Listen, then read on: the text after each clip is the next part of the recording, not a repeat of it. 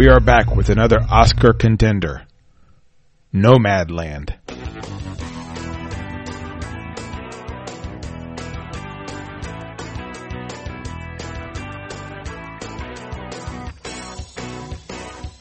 Welcome to the best movie of the year so far. Thanks for taking the time to be part of the show today. I am John Ellis, of course, on Twitter at Ellis on Movies. Glad to have you back to the show that helps you determine the best movie of the year so far. 2020, as we've talked about, certainly a different kind of year when it comes to movies, but there were definitely some good movies, even great movies to be found. As a reminder, you can find today's episode and all the previous episodes on ellisonmovies.com. Of course, you can always subscribe to any of your favorite podcasting apps. So we're in 2021, but the Academy Awards nominations for 2020 are just around the corner. Until then, we're going to continue to celebrate and discuss those candidates. These movies that are sure to get mentioned on Oscar night. So over the next few weeks and even months, we're going to discuss the best of 2020 movies. Joining me over these episodes will be several, several of my friends. Today I'm back again with Kate Stewart. As you know, Kate Stewart is a cinephile clinical psychotherapist whose research interests include film studies, dream therapy, and the role of pop culture imagery and narrative in the development of the self. Join us today as we deep dive into Nomadland.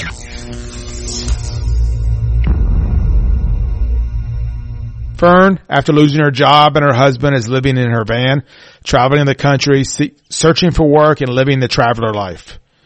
She finds her way into a community in Arizona of fellow homeless, or she says houseless people. Here she learns from her fellow nomads various skills needed to continue this life. Some of the people she meets along the way include her friend Swankie, who teaches her more lessons about being prepared after she blows a tire in her van, how to take care of your own poop, and other life lessons like that. I mean, along the way, Fern has a few odd jobs here and there where she meets other people, including Dave, who is also living this nomad life. Dave and Fern each deal with their own family situations, deciding if living with a family or living alone is the right path for them. That essentially is Nomadland. Kate, welcome back. So I'm left wondering, is Nomadland the story of the American dream? Taking your life on the road and living that life? Or is this a sad anti-American dream story? And maybe that's the point. What did you think?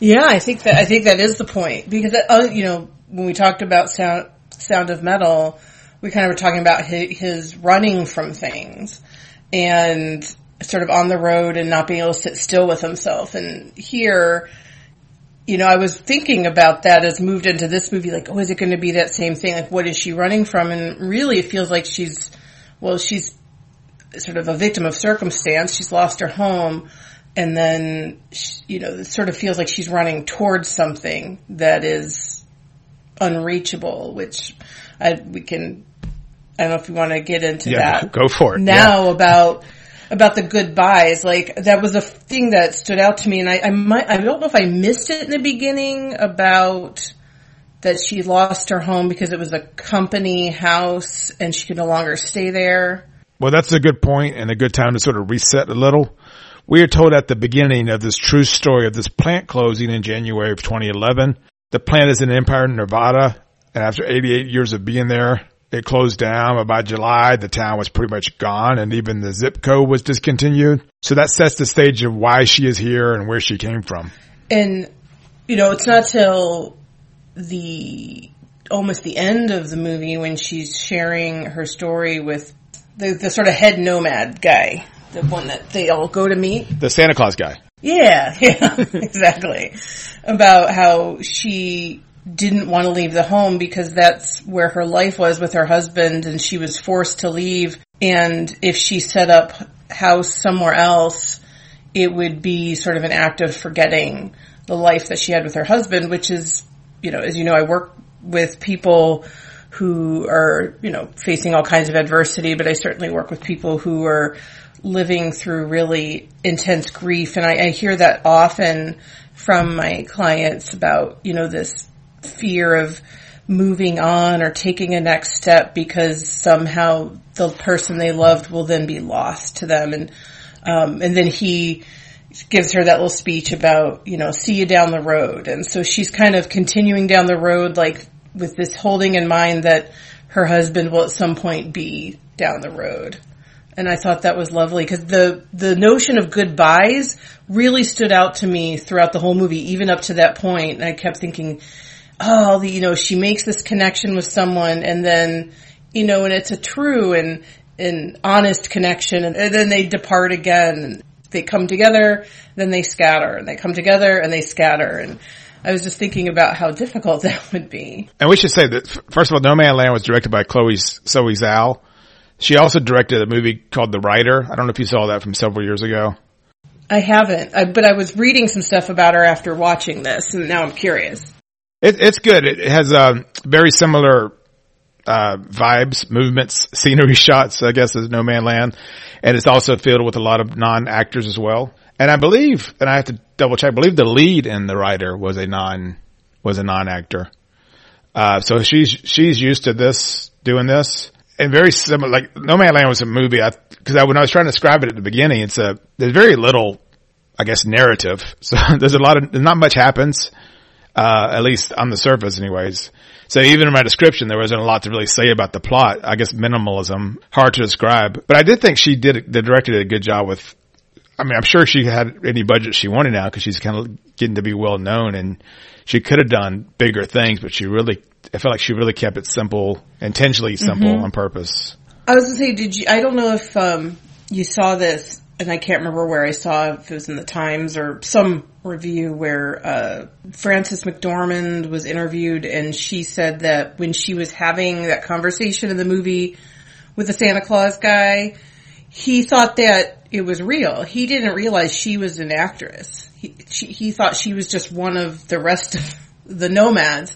And then after it was over, um, you know, he was expressing his his sympathy for her, and she said, "Well, no, you know, I'm I'm married, I have a home, my husband is Joel Coen.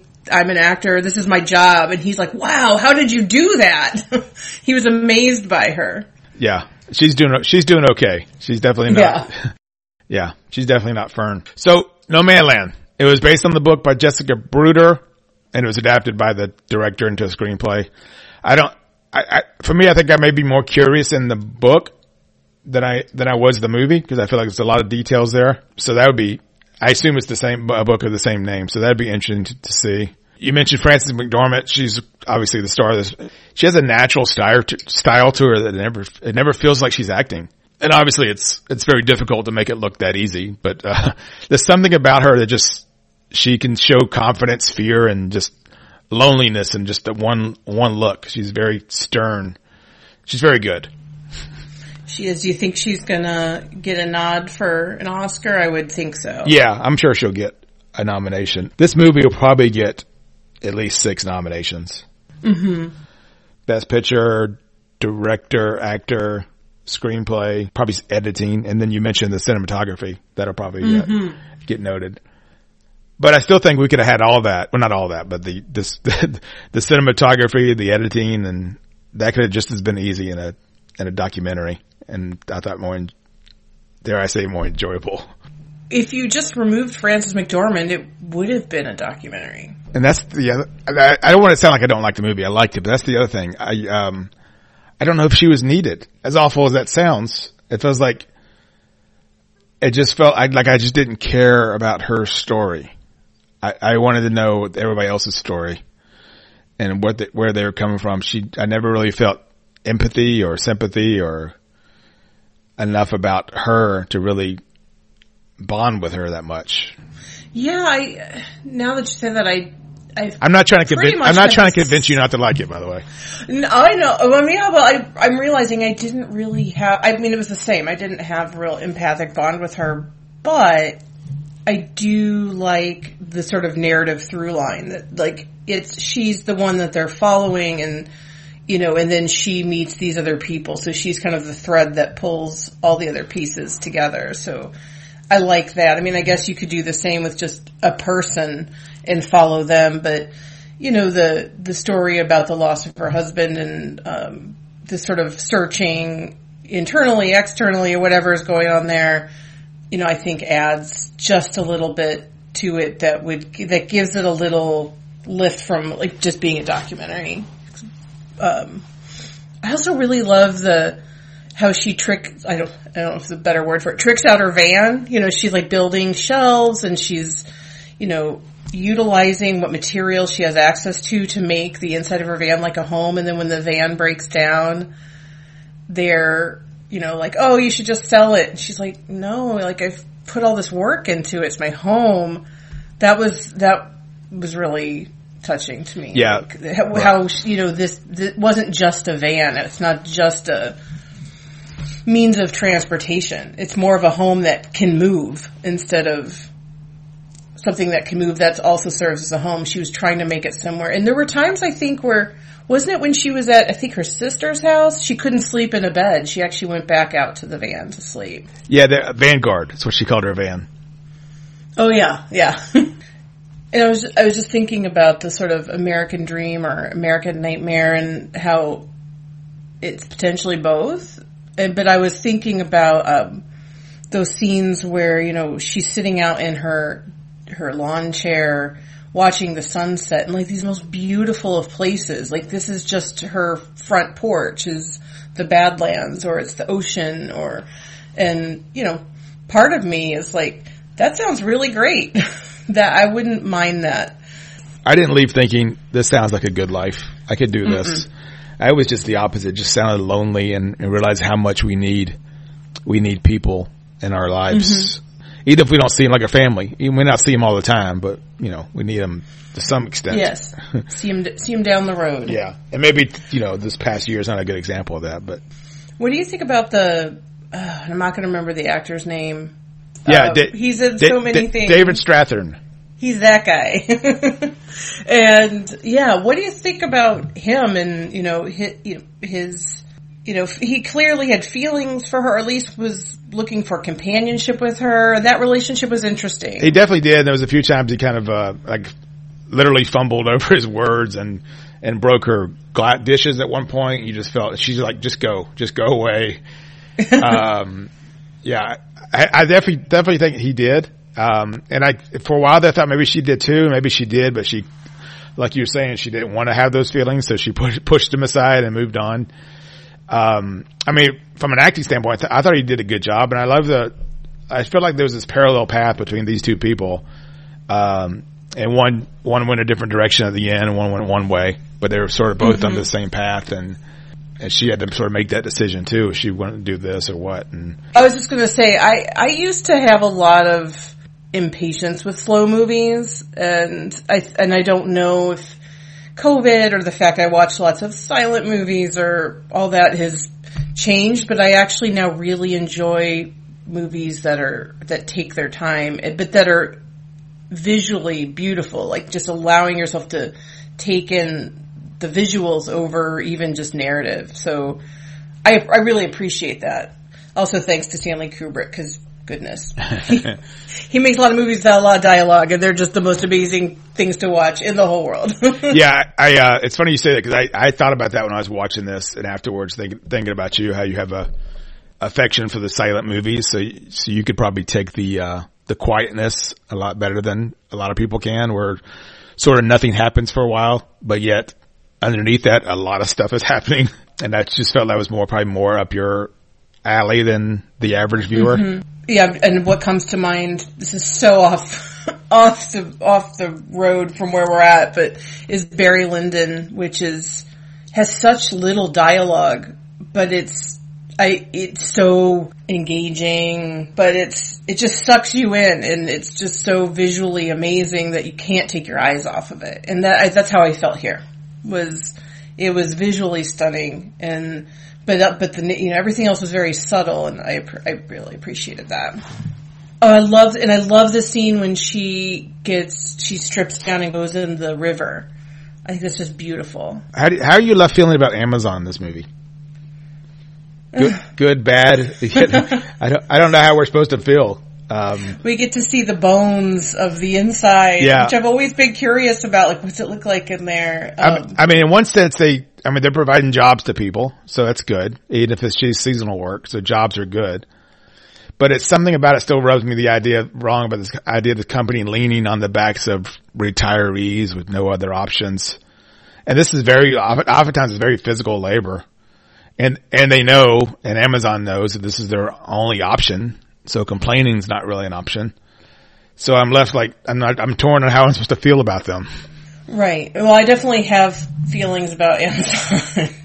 In there, you know, I am uh, a walking contradiction because I really don't want to spend money at Amazon, and yet I do. So frustrating. So last time we talked, we talked about Sound of Metal. So I guess the easy, quick question is, which one do you like better? If you had, oh, a- best movie of the year, I got now. I got to pick. I know what you'd say. Yeah, yeah. Um, I, I I'll stall while you're thinking. I definitely enjoyed Sound of Metal better. I thought this one, of a filmmaking standpoint, had a lot more better qualities, like stuff like the, the, cinematography and the way it looked, and it's a bigger movie. As far as what I enjoyed better, I definitely enjoyed Sound of Metal better. It felt like it had a story to it and a, a plot and an end. I'm not, I'm still not quite sure what the plot is for Nomadland and, um, I enjoyed aspects of it, but I don't really know what the point of it was and why we cared about Fern. Gosh, it's so hard because I, I agree with you that I think Nomadland is a aesthetically better film. It's it's it's so good to watch, but you're this yeah the story's not as is not as detailed. I don't know. That's such a hard call for me because I really did like them both a lot. I'd probably have to inch out Sound of Metal just just by a hair, like down photo finish, right? Like just a hair. I think they're pr- pretty much on par. I think I gave them both four stars. But uh, I I do think that there's a, a, a a narrative and a point to Fern's story because I really think it it really gets to the heart of of grief. It's something, but it's not a super clear narrative. It's that felt narrative of because it, really hit me when she was talking about not wanting to leave her home and not wanting to settle down and what that meant to her. It it sort of tied everything else together, and that, I think that's the that's the narrative, which I really appreciated. Yeah, and in fairness, you're you're coming from a point because you deal with this on a daily basis. Mm-hmm. So I, I, don't have that uh, perspective. Perspective. Sure, sure. That makes it. I'm sure it makes a difference. But yeah, but but you don't get to that till right at the end, and so if you're as you're going through the movie, I think I more in line with you. Yeah, and there was, and when I watched it a second time and knowing kind of how where it goes, there was little things I noticed, and I, I there was one part where I kind of rolled my eyes a little bit because I felt like they were setting us up to how this is going to end. Like at the very beginning, first thing she's doing is moving boxes out of a storage unit, and she mm. just she just grabs onto what we now know is her husband's sweater and just kind of sniffs it. I was like, oh, come on. I, I, don't know, something about that. Just like, oh, yeah, we get it. You miss him. Maybe I just don't have the sympathy that I should have. Oh, he's a cold, cynical heart. yeah, that's me. so, wrapping this up, my final thoughts on Nomadland. It's a good movie. It just wasn't a great movie for me. There are some interesting stories here to tell of many of these real life travelers. Who are they? How do they get here? How does daily life work for them? But we didn't get those stories. We got Fern's story, a character as great as Frances McDormand is, I just didn't care about. I would have much, much rather have seen a documentary of Nomadland, still including the same beautiful golden hour sunsets, but with actual people telling the stories. But that's just me. Kate, thank you so much for being a part of today's episode and talking with me about Nomadland. Listeners, as always, thank you for listening. Be sure to subscribe so you're the first to know these new movie episodes. Join the conversation online. Let's talk about even more movies. As you know, you can visit us at ellisonmovies.com and of course on Twitter at ellisonmovies. Leave me a comment in your favorite channel. I'd love to hear from you. I'd love to hear your thoughts on this movie. But until then, wear a mask when you're out and watch a movie when you're home.